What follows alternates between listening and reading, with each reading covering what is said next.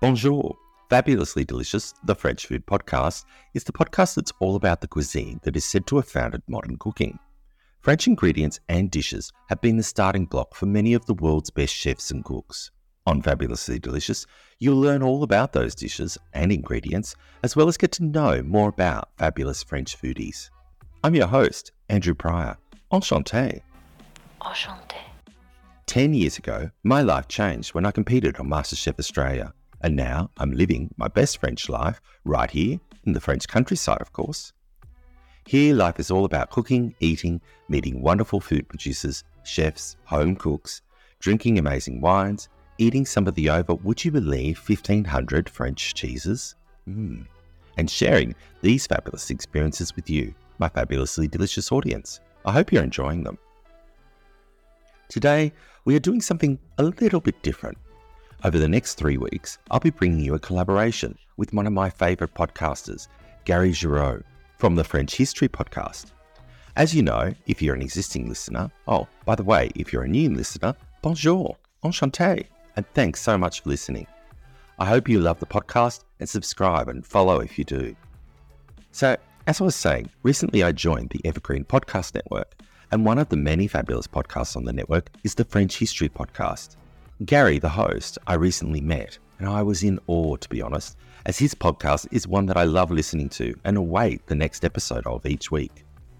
When we met online through Evergreen, we got talking, and the topic of Thomas Jefferson came up and his connection to France and French food through his personal valet, James Hemings, who was actually the first American to train as a chef in France.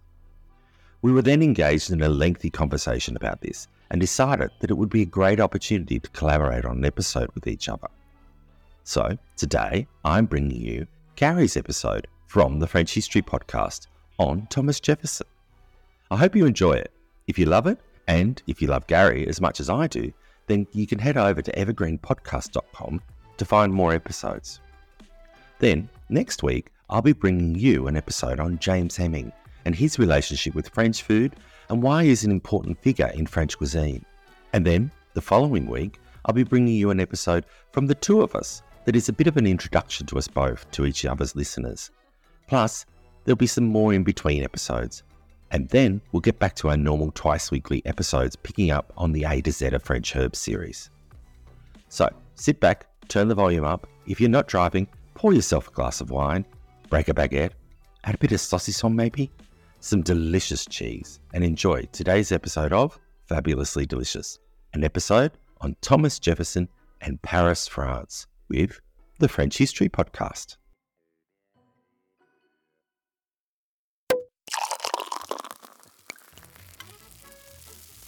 For just under 10 months, four delegates from the United States of America, Benjamin Franklin, John Jay, Henry Laurens, and John Adams, negotiated with representatives from the Kingdom of Britain within the Hotel de York. The hotel was only one street and a bridge crossing from the Louvre and the Ile de la Cité. There in the heart of Paris, the gathered Anglophones haggled over the settlement of a country on the other side of the Atlantic. On the 3rd of September 1783, the two sides finalized an agreement. For the United States, the Treaty of Paris was no less important to its existence than the Declaration of Independence, as its terms guaranteed recognition by Britain to its right to exist as an independent sovereign nation. In contrast, the treaty was an utter humiliation for the British delegates who refused to pose for the commemorative painting. It is no coincidence that the fate of the United States was settled in Paris. Paris was a great city whose population eclipsed every other urban center in Europe save only London. It was the most important city in the Kingdom of France, the world's great land power. Moreover, it was France that had tipped the scales in favor of the American colonists. After a number of French adventurers supported the early U.S. war effort, the young Marquis de Lafayette chief among them, France entered the conflict in early 1778. Louis XVI and his ministers cared little for the American cause. instead, seeing the war as an opportunity to enact vengeance on a hated rival. Motivations aside, French soldiers fought British troops across the world, draining the British of manpower and resources, eventually allowing the Americans to win a prolonged war of attrition. If American independence started in Boston, it ended in Paris. Yet, 1783 was not the end of American attachment to the City of Lights, and France in general. France had been America's greatest ally and one of the wealthiest and most powerful countries in the world. Even after the war ended, American politicians knew that they had to maintain good relations with their benefactor. This task had been most expertly achieved by the polymath Benjamin Franklin, whose brilliance, wit, and endless charm allowed him to woo every French gentleman and their wives to the American cause. Yet, Franklin was already 77 years old when he signed the document guaranteeing America's independence. Moreover, with peace settled, John Jay aimed to return to the United States to pursue high office. Jay's departure spurred Congress to appoint Thomas Jefferson as minister plenipotentiary in Paris, tasked with negotiating treaties of friendship and commerce with France. Jefferson's connection to France began at a young age. Since the 17th century, France was regarded by other Europeans as the preeminent country for art, literature, and culture. As such, any well educated European or European colonist had to learn some French, and Jefferson was no exception. As a child, he was tutored in the language and read classic French books. For literature, he drew upon the great playwrights Jean Racine and Molière. For science, Georges Louis Leclerc, the Comte de Buffon. The 18th century produced a flowering of political treatises by writers such as Diderot, Montesquieu, and Voltaire, all of which Jefferson voraciously consumed and incorporated into his own ideas for governance. Even before Jefferson first set foot in France, he had an idea of the country based on the achievements of its most renowned international figures. Jefferson's voyage to France nearly occurred in 1782. That November, he received word from Congress that he was to join the American delegation to conclude peace with England. For Jefferson, the appointment was a much needed reprieve. Two months prior, his wife Martha succumbed to a long bout of illness. Martha's death sent Jefferson into a profound state of melancholy, during which he secluded himself in his room for weeks. When he finally emerged from his quarters, he rode his horse aimlessly through the countryside. Mad with grief, Jefferson leapt at the opportunity to sail abroad as a much needed distraction. Yet, before he could set out, he learned that a provisional peace had already been agreed upon, and his services were no longer needed. After two years serving as a congressman, Jefferson learned that John Jay was returning to America leaving vacant his very important role as minister to France. On the 5th of July, 1784, Jefferson left Boston with his 11 year old daughter Patsy and his personal slave and valet, James Hemings. A month later, the trio pulled into port at Le Havre and entered Paris on the 3rd of August. The City of Lights was unlike anything Jefferson had experienced up to that point. At the time, the largest city in the United States was Philadelphia, with 40,000 people.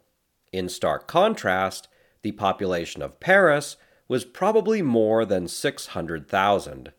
Paris was also quite a bit more opulent than Philly. In fact, Jefferson arrived during the height of a building frenzy. After a lull in construction during the Seven Years' War, rich nobles and bourgeoisie sponsored urban projects. the country was continually growing wealthier. The country was continually growing wealthier, at least for those at the top rungs of society. Moreover, its lax economic regulations meant that virtually everyone of note engaged in speculation, often in the form of real estate. The result was that Jefferson entered a grandiose city with stunning new hotels, operas, bridges, markets, and public forums. Virtually every corner of the city offered a new delight for this brilliant architect who had studied great buildings in books but who had never been to a city of any significance before. To enter Paris, he first had to pass through a brand new wall. At 10 feet in height and 18 miles in circumference, Paris' new wall was not for defending against enemy armies, but as a desperate attempt by the crown to squeeze out whatever money it could from its own citizens. The wall housed numerous customs barriers where people had to pay to leave or enter the city. The French hated this new task as an assault on their liberty and a further drain on their pockets. Jefferson himself bitterly complained about the entry fees, which was somewhat ironic, given that these were implemented to pay for France's military costs during the American War for Independence. As impressive as the privately owned hotels and theaters were, they paled in comparison to the state sponsored public buildings. Among the many new great projects, those that made the greatest impression on the visiting Virginian were the Halle the Church of Sainte Genevieve, and the Hôtel de Salm. Today serving as the Bourse de Commerce, the Halle was originally a large scale building for exchanging grains. Yet, the building's use of flowing arches elevated its more mundane function. Furthermore, it was crowned by a magnificent dome, which Jefferson described as the most superb thing on earth. When Jefferson later became president, he wanted to use the dome as a model for the House of Representatives, though his chief architect claimed it was impractical. The Hôtel de Salm was yet another remarkable example of neoclassicism, combining as it did Roman style columns, busts, and front pieces. If Jefferson failed to get the dome he had wanted, he succeeded in using the Hôtel de Salm facade as a model for the Capitol at Washington, D.C. One other significant building in Paris that appealed to Jefferson was the Church of Sainte Genevieve. Dedicated to the patron saint of Paris, the building was only finished in 1790, by which point it was seized by the revolutionary government, whose leaders converted it into a Temple of Liberty. Thus, Sainte Genevieve was rechristened the Pantheon to house the bodies of the greatest figures in France. Given it was still under construction during Jefferson's tenure in Paris, and due to his own opposition to anything religious, the Virginian likely did not spend much time there.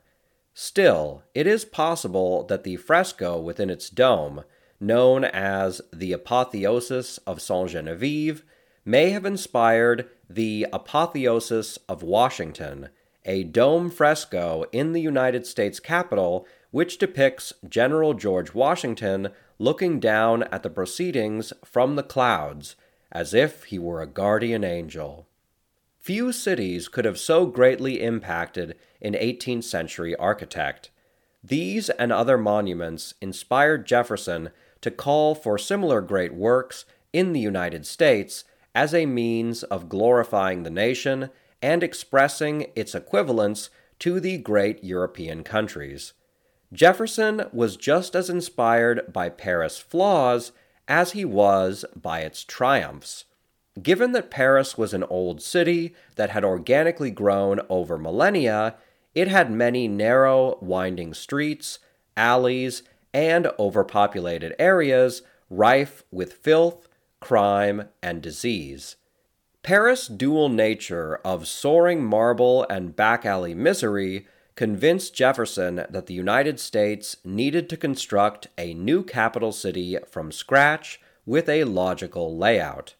Through careful urban planning, Jefferson wanted to avoid the problems of poverty, disease, and unrest while creating a capital that exemplified the greatness of the young nation.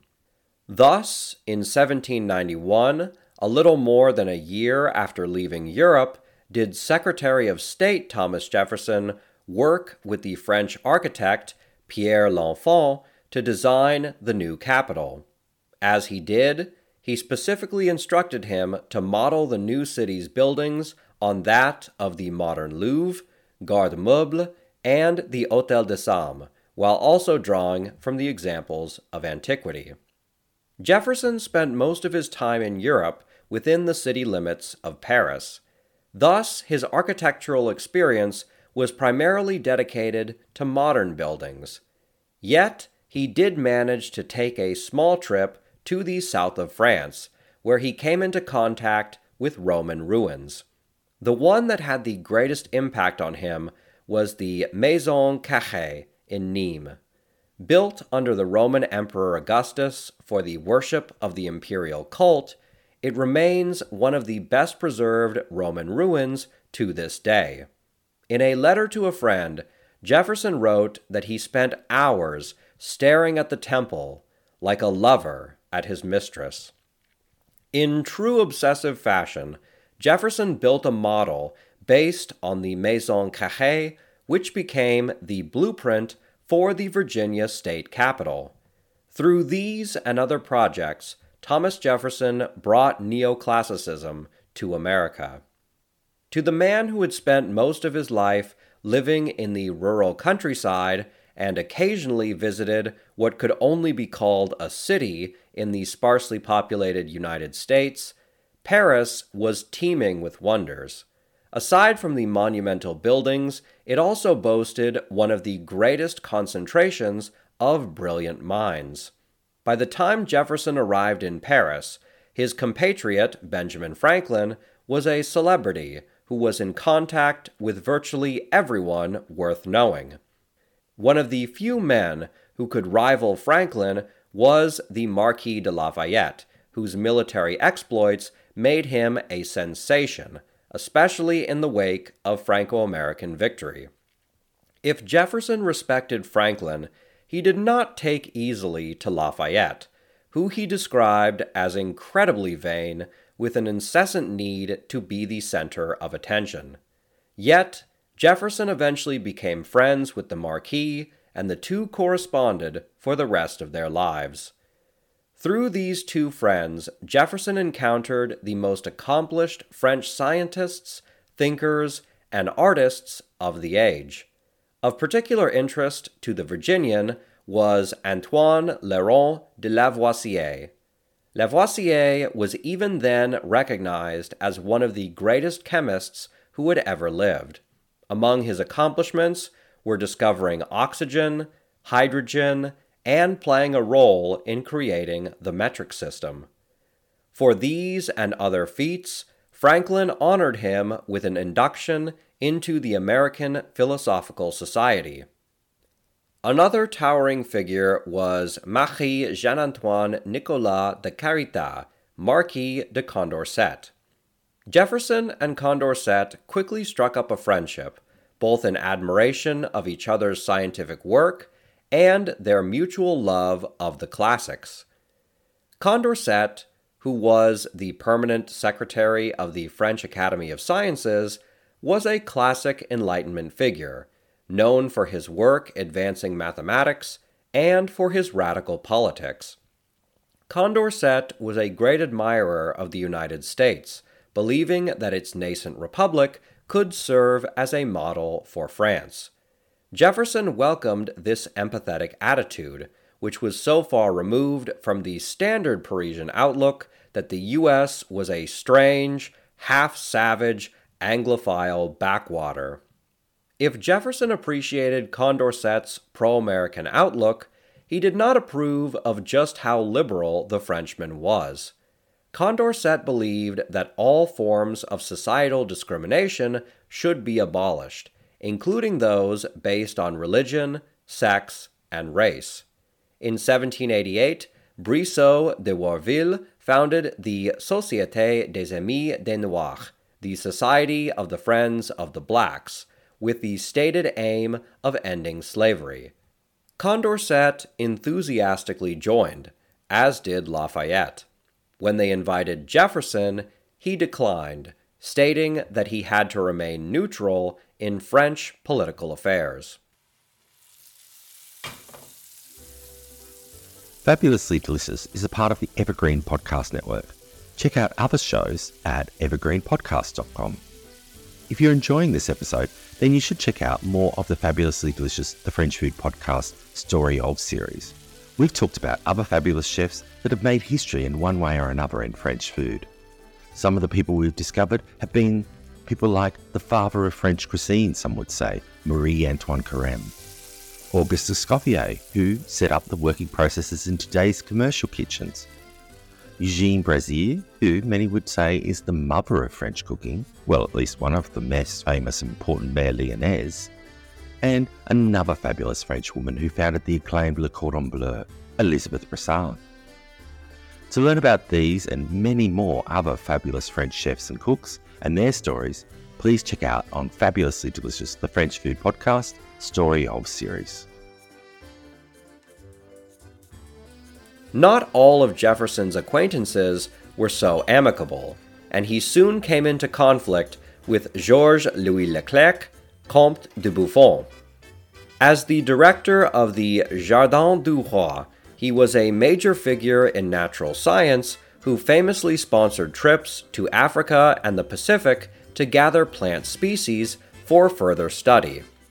However, Buffon held pseudoscientific views on the biological potential of the New World, claiming that the air, the earth, overloaded with humid and noxious vapors, are unable either to purify themselves or to profit by the influence of the sun, who darts in vain his most enlivening rays upon this frigid mass. The Western Hemisphere is limited to the production of moist plants, reptiles, and insects, and can afford nourishment only to cold and feeble animals. Buffon and his contemporaries believed that the hostile environment of the Western Hemisphere would inevitably lead to the degeneration of plants, animals, and humans who traveled there from the Eastern Hemisphere Consequently, he believed that no proper civilization could succeed in the Americas. Jefferson was furious at these attacks on his homeland. His entire purpose for being in Europe was to persuade Europeans that the United States could become a politically and economically viable country which could draw upon foreign political support and investment. Jefferson vehemently attacked the degeneration theory, leading many to drop their most anti American views. However, the idea that the Americas was a savage place that would never reach European standards of development persisted. When the minister to France wasn't hobnobbing with great thinkers, he enjoyed the company of great artists. His contacts included none other than Jacques Louis David. David was the most celebrated painter of his age, whose pieces, The Oath of the Horatii and The Death of Socrates, were regarded as the epitome of French neoclassicism. Perhaps just as famous was Elisabeth Vigée Lebrun, as a woman, Lebrun did not have the same access to training that her male peers did. A self taught painter, she became one of the most accomplished artists of her age, whose career took off when she became the personal portrait painter to Queen Marie Antoinette. Jefferson's preferred artist by far was the sculptor Jean Antoine Houdon. Franklin had previously invited Houdon to visit Mount Vernon, where he made a sculpture of George Washington. Jefferson hired Houdon many times, commissioning busts of himself, Lafayette, Turgot, and Voltaire, among others, all of which eventually found a home at Monticello. While Jefferson spent much of his time in salons with notables, he also made time to explore the great happenings across the city. Paris was then exploding with scientific, intellectual, literary, and artistic productions, the type of which the American could never have witnessed at home. One particular incident that stood out was a hot air balloon demonstration. On the 19th of September, 1784, Jefferson, John Adams, and all those who could afford a ticket attended a ceremony at the Tuileries Gardens. There, les Frères Robert, in English, the Robert brothers, filled a balloon with hydrogen and took off into the sky, which disappeared after a few hours with its passengers landing safely in the commune of Beaufret. This was a spectacular event, one which took place a year to the day following the first manned balloon flight by the Montgolfier brothers. Paris had a long established reputation as a center for art, and it was in full bloom in the 1780s. The largest venue was none other than the twin palaces of the Tuileries and the Louvre in the heart of Paris. While nominally royal palaces, the monarchy had abandoned both for Versailles. The Tuileries was then occupied by rich state pensioners who used its lavish interior to house plays and concerts. Opposite the Tuileries, the Louvre was a haven for artists and academics. Every two years, the Louvre hosted an exhibition of the finest paintings in the country. Jefferson was an avid attendee of the palace exhibitions. Yet, ever the architect, he was most fascinated by the famous Louvre Colonnade, the famous eastern entry to the Louvre. His obsession with the colonnade reawakened during the designing of Washington, D.C., when he used the facade as a template for the United States Capitol's eastern and western entrances. Of all the venues in Paris, none were more famous, or infamous, than the Palais Royal. One block north of the Louvre, the building was originally called the Palais Cardinal when it was occupied by Cardinal Richelieu. Its name changed to Palais Royal when the head of government gifted it to Louis XIII, who in turn passed it on to his son, Louis XIV. However, the Sun King had a far greater palace, Versailles, and so he gave the Palais Royal to his brother, the Duke of Orleans, after which it became the property of the House of Orleans. By the 1780s, the palace passed into the possession of Louis Philippe II. After disgracing himself as a naval commander during the American War of Independence, the Duke of Orleans retired from the military and set to work on his great project. In short order, he turned the palace into the center of Parisian debauchery. Architects reconstructed the great theaters where Moliere had once called home. Workers built arcades, which served as shopping centers, restaurants, gambling houses, billiard halls, cafes, spaces for clubs and scientific expositions, and of course, brothels. Even more scandalous than prostitution was politics. The Palais Royal provided an open venue for all political voices and quickly became a hotbed for anti government speakers. These speakers were not of the caliber of Voltaire or Montesquieu, but were mostly cranks who dealt in imaginary scandals and gossip rather than profound ideas of statecraft. Still, they drew an audience, which was what mattered. The palace was also famous for banned literature. Despite heavy prohibitions, body tracts blasting the monarchy and nobility were regularly disseminated. Jefferson was fascinated by the entire spectacle and believed that the United States should create its own malls, albeit with stricter morals. Paris was an overwhelming experience for the man from Monticello. Its streets teemed with new inventions, scientific discoveries, and forms of art. Its architecture, cuisine, and fashion were second to none. Having lived in a rural country, Jefferson leapt at the chance to meet with so many people who were his intellectual equal. Yet he also believed that beneath France's accomplishments was a deep rot. He saw a country whose citizens were either authoritarian Catholics or extreme libertines, with little in between. Neither of these two extremes appealed to his vision of a country of morally upright yeoman farmers. Furthermore, Jefferson was never fully at ease in his role as minister to France. He was not at all like Benjamin Franklin, who was never without at least a few courtesans at his side and whose bottomless charm made him the most famous man in Paris. Jefferson was a lanky, shy man who was awkward around women. Finally, he was troubled by how expensive life in Paris was. He regularly complained that he had to spend both his government stipend and much of his own money just to keep up appearances. He repeatedly worried that any sign of financial problems would result in powerful and influential people turning their backs on him.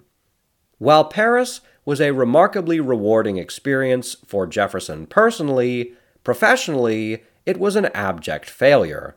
His only success was a relatively unimportant agreement between the United States and France over the rights of consulates in both countries. In fairness to Jefferson, the United States was undergoing its own political turmoil. Its post war government was a confederation with a weak national government, one which eventually collapsed and was replaced by the U.S. Constitution in 1788. By the time the U.S. adopted a strong central government, Jefferson's time abroad was nearing its end. In 1789, he prepared to leave to settle his daughters into high society. Before Jefferson departed, the early stages of the French Revolution began. He was present at the opening of the Estates General at Versailles on the 5th of May, 1789. Jefferson further witnessed a gathering of the Third Estate with sympathetic members of the First and Second in the Church of St. Louis and declared that this is the first time that churches have been made some good use of. Despite ostensibly remaining neutral, Jefferson openly supported the revolution, heaping praise upon its non-violent nature. He declared that with the taking of the Bastille, there had never been so great a fermentation that produced so little injury. Nevertheless, not all was well. Civil unrest became common, and Jefferson complained to police that his house had been robbed three times. Among his last acts in Paris, Jefferson allowed Lafayette and other notables to use his house to discuss what form France's new government should take.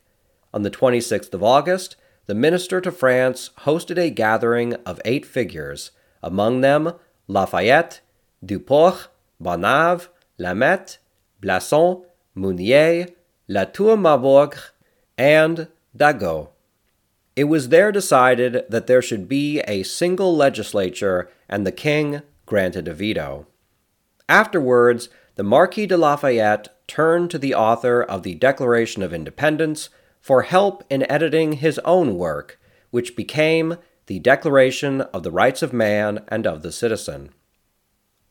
That fall, Jefferson held a going away party whose guests included Lafayette, Condorcet, and the Duc de la Rochefoucauld.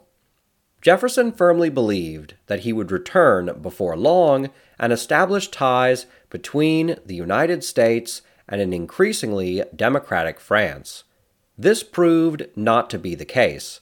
Shortly after arriving in the United States, President George Washington asked Jefferson to be his Secretary of State. What followed was a long career in national politics, one which kept Jefferson from ever returning to France. Fate was not kind to many of Jefferson's friends. Lavoisier would be executed by guillotine in 1793 during the Reign of Terror, while Condorcet died in prison a year later. Following the storming of the Tuileries Palace on the 10th of August 1792, the Duc de la Rochefoucauld went into exile, first to England, then to the United States, where he met Jefferson again at Monticello. He eventually returned to France during the Restoration. Lafayette survived the Revolution and later political upheavals and toured the United States in 1824, meeting with Jefferson after 25 years apart and just two years before the latter's death. Jefferson's Paris was a paradox. It was simultaneously a modern city and one stifled by the past. Caught between forward thinking radicals and backwards looking traditionalists, debauchery was the only common meeting place between the two. For a man looking to form an all new country, the minister to France wanted to adopt the positive attributes of Paris without its vices.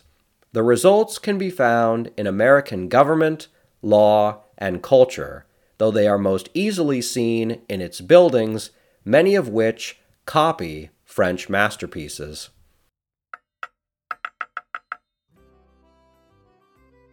That's it for another episode of Season 3 of Fabulously Delicious. I hope you enjoyed the first episode in this collaboration with Gary from the French History Podcast. What's the most fabulous thing you've learned from today's episode? Let me know by contacting me via Instagram. Slide into my DMs at Andrew Prior Fabulously, or you can email me on contact at andrewpriorfabulously.com. As I love to chat with you all, we could just chat about France, French food, in the US, or wherever it is that you live. Because I just love talking about food, and especially French food. Thank you for listening, and remember, you know what my motto is whatever you do, do it fabulously. Merci beaucoup, and bon app.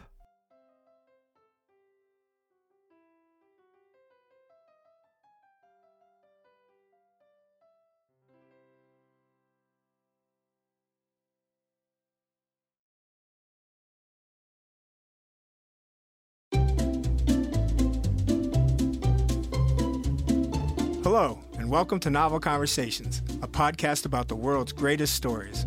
I'm your host, Frank Lavallo, and for each episode of Novel Conversations, I talk to two readers about one book. And together, we summarize the story for you. We introduce you to the characters, we tell you what happens to them, and we read from the book along the way. So if you love hearing a good story, you're in the right place. Our ninth season is coming this fall. Tune in to hear from some of the all time great authors Charles Dickens, Jules Verne, F. Scott Fitzgerald, and more. Subscribe to Novel Conversations wherever you listen to podcasts.